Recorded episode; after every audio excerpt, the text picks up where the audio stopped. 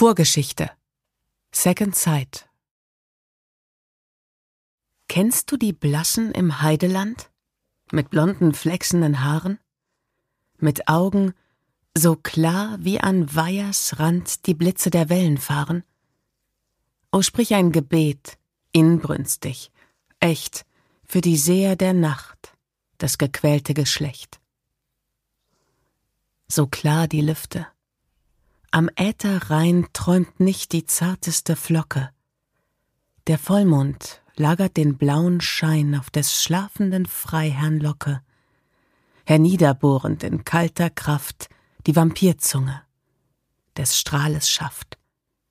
Der Schläfer stöhnt, ein Traum voll Not scheint seine Sinne zu quälen. Es zuckt die Wimper, ein leises Rot will über die Wange sich stehlen. Schau, wie er woget und rudert und fährt, wie einer so gegen den Strom sich wehrt. Nun zuckt er auf. Ob ihn geträumt? Nicht kann er sich dessen entsinnen. Ihn fröstelt, fröstelt, ob's drinnen schäumt, wie Fluten zum Strudel rinnen. Was ihn geängstet, er weiß es auch. Es war des Mondes giftiger Hauch. O Fluch der Heide, gleich Ahasver unterm Nachtgestirne zu kreisen, wenn seiner Strahlen züngelndes Meer aufbohret der Seele Schleusen, und der Prophet, ein verzweifelnd Wild, kämpft gegen das mählich steigende Bild. Im Mantel, schaudernd, misst das Paket der Freiherr die Längen und Breite, und wo am Boden ein Schimmer steht, weitaus er beuge zur Seite. Er hat einen Willen und hat eine Kraft, die soll nicht liegen in Blutes Haft. Es will ihn krallen, es saugt ihn an, wo Glanz die Scheiben umgleitet. Doch langsam weichend, Spann um Spann, wie ein Wunder Edelhirsch schreitet, in immer engerem Kreis gehetzt, des Lagers Pfosten ergreift er zuletzt da steht er keuchend, sinnt und sinnt, die müde Seele zu laben, denkt an sein liebes einziges Kind, seinen zarten, schwächlichen Knaben, ob dessen Leben des Vaters Gebet wie eine zitternde Flamme steht. Hat er des kleinen Stammbaum doch gestellt an des Lagers Ende, nach dem Abendkusse und Segen noch drüber brünstig zu falten die Hände.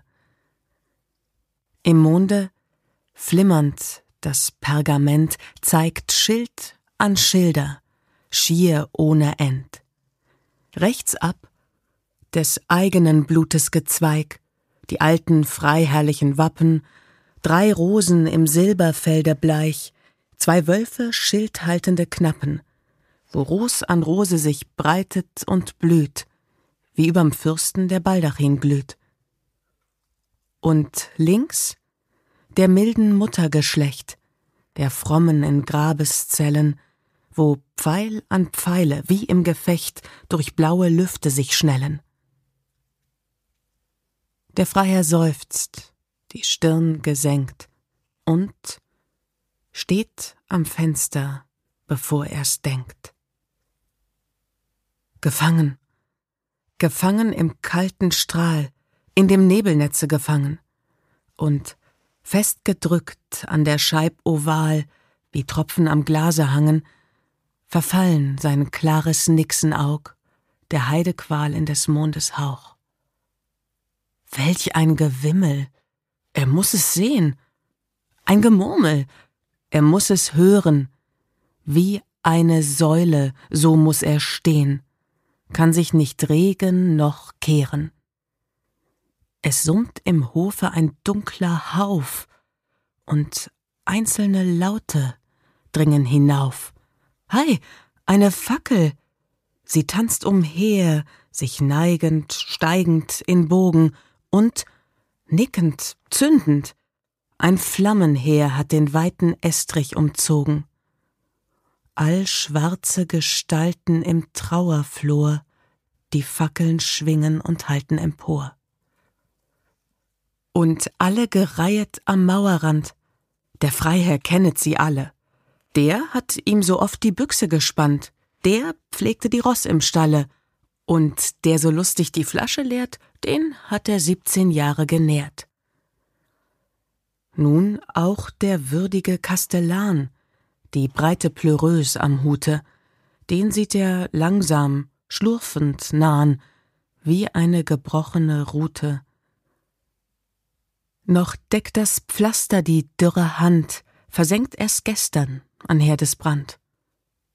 Ha, nun das Ross aus des Stalles Tür in schwarzem Behang und Flore. O ist's Achill, das getreue Tier, oder ist's seines Knaben Medore?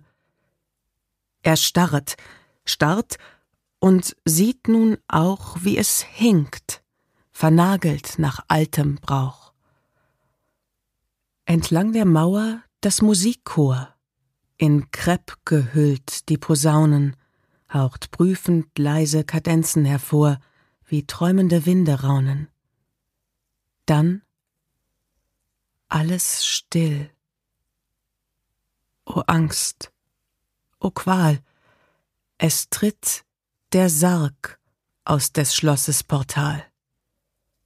Wie prahlen die Wappen farbig grell am schwarzen Sammet der Decke. Ha! Ros an Rose. Der Todesquell hat gespritzet blutige Flecke.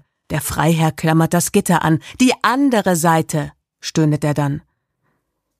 Da langsam wenden die Träger, blank mit dem Monde die Schilder kosen. Oh, seufzt der Freiherr, Gott sei Dank, kein Pfeil, kein Pfeil, nur Rosen. Dann hat er die Lampe still entfacht und schreibt sein Testament in der Nacht.